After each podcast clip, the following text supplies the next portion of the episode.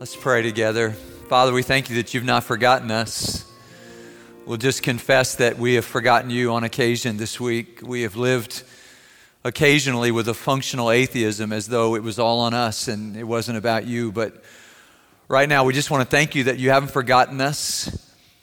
Father, for those who have walked through the flood this week and discovered that you were there with them, for those who've walked through the fire and discovered that you did not allow them to be burned. We thank you, God, that you have been with us this week and that you are faithful forever. And so we hold on to that and we say with the psalmist today, Lord, for those of us who are in the desert right now, Lord, we, we thirst for you. We long for you in a dry and weary land where there is no water. And we wait before you, Lord. And we believe you're working in our waiting and you are sanctifying us. And Lord, you are watching over us, sovereign. And so we thank you, Lord, for that. We thank you that it's not all dependent on us, that you really are working in our lives. And today, Lord, we just want to say with the psalmist, your love is better than life. Your love is better than life. And so help us, I pray today, Lord, just to celebrate your goodness to us. Remind us today, God, that you have done great things for us. And so we are filled with joy. In Jesus' name, amen. Amen. Please be seated. I was uh, saying that verse over and over again as we were walking through the jungle in Africa. You know, Psalm 126, verse 3, uh, our theme for this year the Lord has done great things for us, and we are filled with joy. I was teaching that verse to Dale, my new friend, as we walked through the jungle. By the way, if you're going to go and walk in the jungle, do not watch Jurassic World before you go. This is a bad plan. Um, just uh, just kind of makes things kind of crazy, but um, a great time. And, and you know, I woke up sometime this week. I've been home long enough now that I'm actually awake and alert. And I looked at Melanie. I said, "Did we get a dog?" you know, because we were talking about it, and uh, yeah, there's a dog in our house. And I did that while I was jet lagged, and I don't think you should make big decisions while you're jet lagged. But this, you know, the point of that story as I left you last week was um, just like we walked into the SPCA and we wanted every dog there, God wants all of us. So, how do we get that word out? How do we let people know that God loves them with an undying love? The Apostle Paul was the master at this. He teaches us something about it. In, uh, in it's in uh, 2 Corinthians chapter 5. I just want to show you this today as we share God's word together. 2 Corinthians chapter 5, verses 11 to 21. Let's stand together for the reading of God's word. And we're going to spend a couple weeks here in August thinking about how we relate to people who don't believe in Jesus Christ. So, what is the right way for Christians to relate to people who, who say we're not Christians? And um, I think what the scripture teaches us will help us greatly in this regard. So, we'll start today with 2 Corinthians chapter 5, verse 11, where Paul says, Since then we know what it is to fear the Lord, we try to persuade others. What we are is plain to God, and I hope it's also plain to your conscience. We're not trying to commend ourselves to you again, but, but we're giving you an opportunity to take pride in us so that you can answer those who take pride in what is seen rather than what is in the heart. If we are out of our mind, as some say, it's for God. If we're in our right mind, it's for you. For Christ's love compels us because we are convinced that one died for all and therefore all died. And he, and he died for all that, that those who live should no longer live for themselves, but for him who died for them and was raised again. So from now on, we regard no one from a worldly point of view, though we once regarded Christ in this way we do so no longer. Therefore, if anyone is in Christ, the new creation has come, the old is gone, the new is here. All this is from God, who reconciled us to himself through Christ and gave us the ministry of reconciliation, that God was reconciling the world to himself in Christ, not counting people's sins against them. And he's committed to us the message of reconciliation. We are therefore Christ's ambassadors, as though God were making his appeal through us. We implore you on Christ's behalf be reconciled to God, because God made him who had no sin to be sin for us, so that we might become the righteousness of God. This is the word of the Lord. Thanks be to God. Please be seated.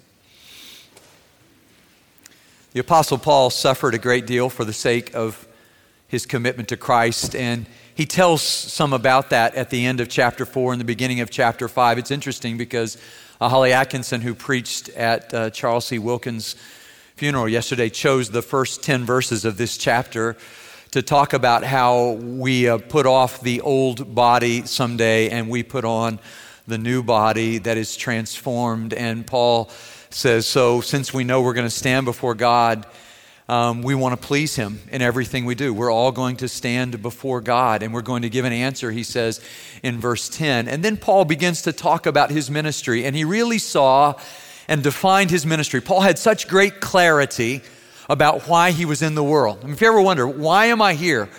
Why has God put me on this earth? Paul had the perfect answer for that. He said, I am here as a minister of reconciliation.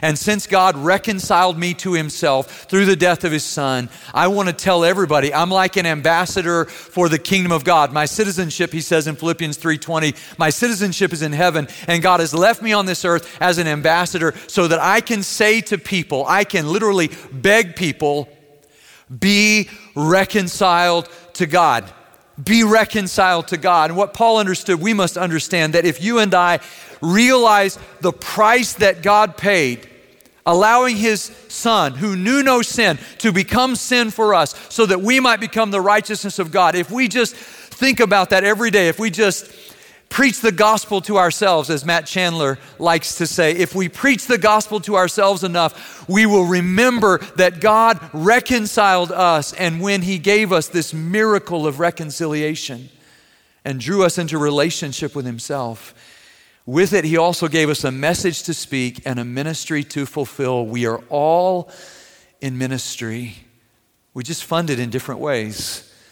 We're all in ministry. And you say, What ministry are we in? You know, we talked about spiritual gifts last week, and I hope you can discover your gift and begin to use it. But this is what I know whatever your gift is, it fits well into God's ministry of reconciliation because God's great purpose for everybody we know is to bring them all. He wants them all.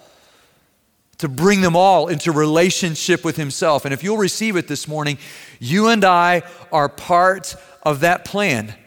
So, first in these verses, I would just observe that, that the ministry of reconciliation calls us to examine our own motives. And there were those who were questioning why Paul did what he did. And there were super apostles, they called themselves super apostles there in, in Corinth, and they thought that they had it all figured out. And they sort of looked down on, on Paul. And Paul said, Look, I don't want to commend myself to you again. In verse 9, he says, I just want to please the Lord.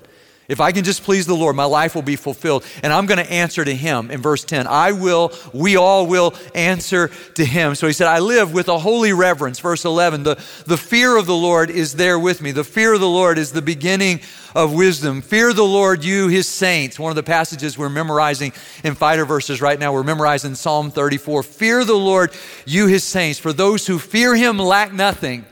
So, if we can learn to live with reverence for God, that's a good thing, with just a, a holy reverence for God. But his highest motive is there in verse 14 when he says, The love of Christ compels us. And by the way, Paul's not talking about his love for Christ.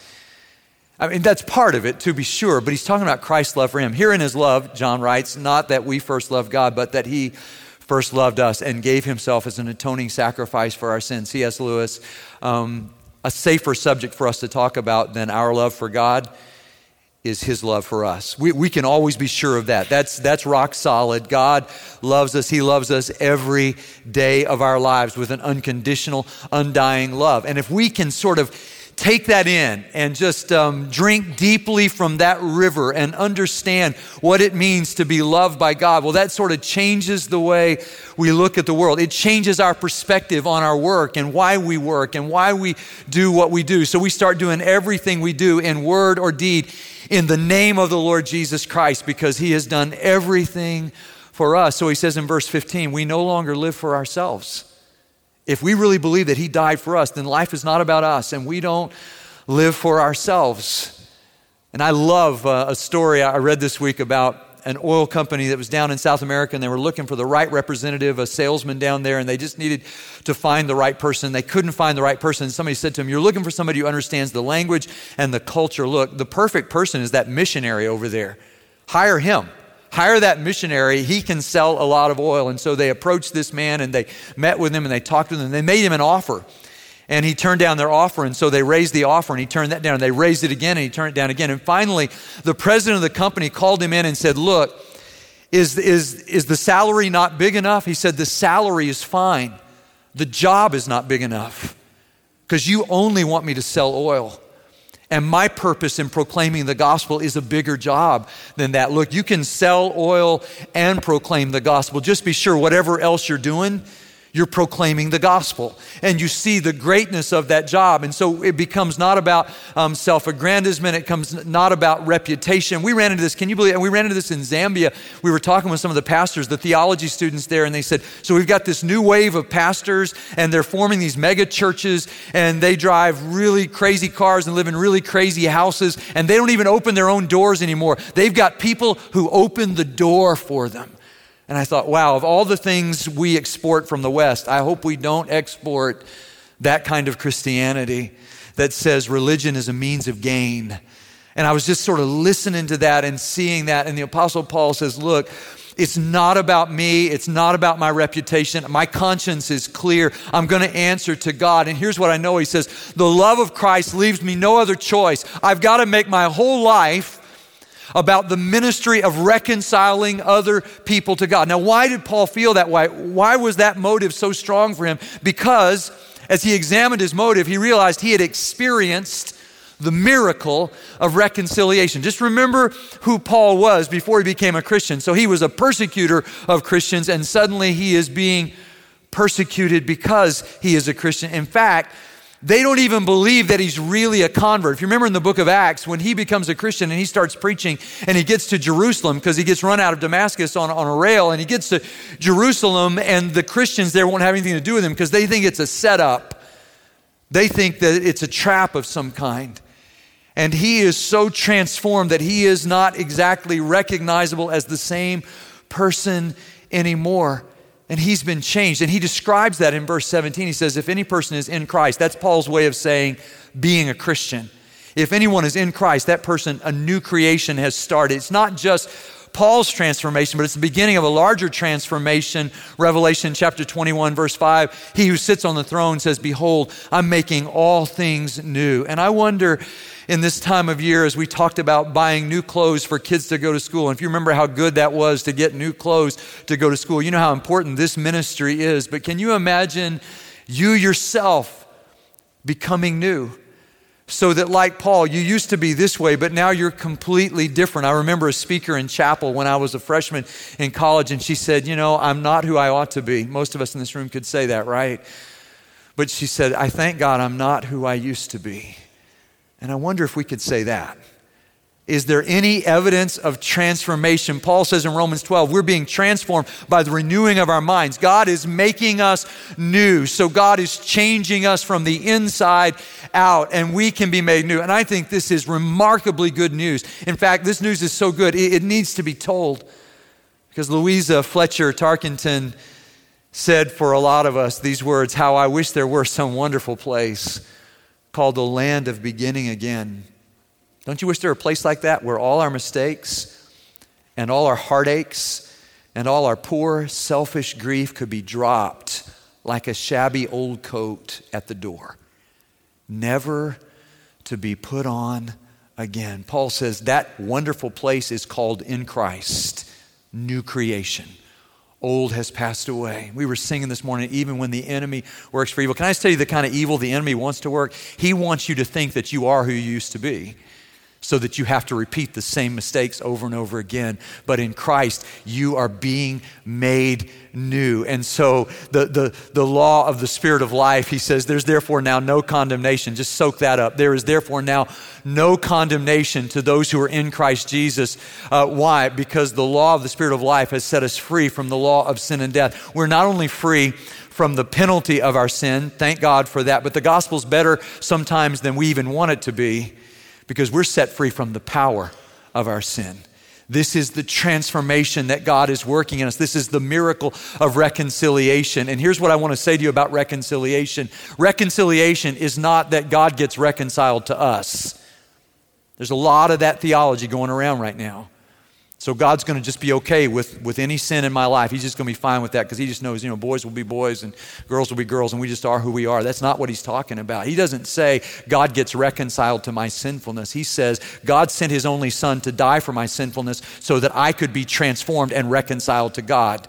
Now, God came to me so that I could come to Him. He was made sin so that I could be made righteous. So there's no sense in me saying to God, So God, just be okay with my unrighteousness, because He's not okay with that. He's so not okay with that that He sent His Son to die for that, so that I would no longer live for myself, but live for Him. That's the transformation that we have to offer to the world. And, and Jesus Christ is the only one who can do that. And so we need to speak that message again and again. So he talks about the message of reconciliation. And if we really understand what God did for us in Christ, we're not going to have trouble telling other people about this. I read this week about Charlie Peace. Charlie Peace is um, this famous burglar and murderer. And on February the 25th of 1879, he was put to death on the gallows in, in England. But before he died, they had a service for that. And there was an Anglican priest walking beside him from the Church of England saying to him, So if you go to hell, if you go to hell, what, what that's like is you will be separated from God forever without any relief from death. And just the, the priest routinely read this to the people who were going to be hanged. But Charlie Peace stopped on the gallows and said, What did you say? And the priest said it again. And he looked at the priest and said, Do you believe that? And the priest thought about it for a moment and said, Well, yes, I, I do believe that. And Charlie Peace said, Well, I don't think I believe that, but if I did believe that, I'd get on my hands and knees and crawl all over this country, even if it were paved with pieces of broken glass, if I could rescue one person from what you just told me, being separated from God forever. We're indicted sometimes by those who, who don't even admit that they believe in God, like, like uh, Penn Jillette, you know, Teller and Penn in, in uh, Las Vegas. They have a, a, magic act, I suppose. And, and Penn Teller uh, was just, um, Penn Jillette was just saying, you know, I don't respect people who don't proselytize. I'd like to put the word evangelize there because proselytize sounds like wrong motives, wrong methods, wrong message. But if we could use the word evangelize, which means to tell good news, just sort of substitute, he says, look, here's the thing. If you believe that there's a heaven and a hell and you're not telling people, this is the conclusion he comes to. How much would you have to hate people not to tell them the good news of Jesus Christ. He says, if, if, you, if you, you would have to hate them a great deal. In fact, he said, let me just put it this way. If I knew a truck was going to run over you, but you didn't believe a truck was going to run over you, and I couldn't convince you, at some point he says, I'm going to tackle you. Can you imagine being tackled by Penn Jillette? He said, I would tackle you to keep you from getting run over by the truck. So he says, I don't respect you. If you really believe what you say you believe, I don't respect you if you don't tell this good news, if you don't share it with other people. One of my friends and mentors through the years was a guy named Milton Cunningham who pastored here in the city. I think he was some of your pastor at some point. And he, he told a story years ago about getting on a plane to Dallas. And he was sitting in the middle seat and the aisle seat was open, and there was a little girl sitting in the window seat, and she was a Down syndrome, beautiful little girl, and she had lots of activities to keep her busy for that hour. And he sits down beside her, and, and he says hi, and she says hi, and he's sitting there, he's thinking, okay, I got this empty seat here. You know what you're thinking? You think maybe we can sort of spread out, create a little bit of space here. And he's sitting there beside her, and she uh, looks over at him, and she says, Did you brush your teeth today? And he said, Yes, I did brush my teeth today. Yes. And she said, That's good. Everybody should brush their teeth. And he said, Yes, I think that's right. And she looked at him and she was working on something. She looked up and she said, Do you smoke? And he said, No, I don't smoke. She said, Good, because smoking will make you dead. And he said, Okay, well, yeah, that's okay. That's good. And then she was working on something and she looked up at him and she said, Do you love Jesus? And he said, Yes, I'm a Christian and I love Jesus. She said, Good, everybody should love Jesus. Everybody should love Jesus. And so they're just about to close the door, and you know, the plane's about to take off, and the one last guy comes running in, and you know what? He sits right there beside Milton. So they're three in a row here, and uh, the, you know, the plane's starting to taxi down the runway, and the little girl elbows Milton and says, Ask him if he brushed his teeth. Milton's like, No, no, I'm not going to. She goes, Ask him, ask him. And he, did, uh, my little friend by the window here wants to know if you brushed your, your teeth today. And the man says, he, he sees the little girl and he smiles. And he says, Yeah, I brushed mine. She said, Good, everybody should brush their teeth. And so, you know, Milton's sitting there and she says, Ask him if he smokes. he's like, This is a non smoking flight. I'm not going to ask him that. I you know, and ask him, ask him. My little friend wants to know whether or not you smoke. No, I don't smoke. Good, because smoking will make you dead, she said. And so, you know, he's sitting there and you know what's coming, right? So, so they're, they're t- the plane's just about to take off and she says to him, uh, ask him if he loves Jesus. And Milton thinks, you know, that's too personal. A, he's just asked the man if he brushed his teeth, but it's too personal a question to ask him. And he goes, no, I'm not, I'm not going to ask. And he goes, ask him, ask him. And so he says, um, my little friend wants to know, I want, do, do, you, do you love Jesus? And the man says, no, I don't love Jesus. My life is a mess right now. My work is stressful. My marriage is falling apart. And I would love to be a person of faith, but I don't even know. I don't even know how to do that. And Milton, the pastor of Westbury Baptist Church, said, Well, let me, let me talk with you about that. And at the urging of a little girl, the story of reconciliation was told. Can I just say to you this morning, I'm not asking you to ask anybody if they brush their teeth. I'm not asking you to ask anybody if they smoke. I'm just asking you to so love Jesus that you're not afraid to ask other people if they love Jesus as well. It's a story that needs to be asked. And I want to urge you to do that in view of the ministry of reconciliation that God has given us. Look, God was in Christ and He was reconciling the world to Himself, and He wants us all. But some people don't know that and they don't know His love yet. And God chooses to use us to tell other people. And if our eyes are open this week, He will give us a chance. Ask Him, ask Him for a chance to tell somebody about His grace and His goodness this week. And watch what God does. Let's pray. Father, thank you for your presence in this place. Thank you for loving us with an undying love and for giving us the privilege of being made new and inviting others into relationship with you. Thank you for the courage of a little girl on an airplane. Lord, whatever it takes this week to get our attention, to be aware of the need of people to be reconciled to you, God, please get our undivided attention on this subject because people's lives are depending upon it.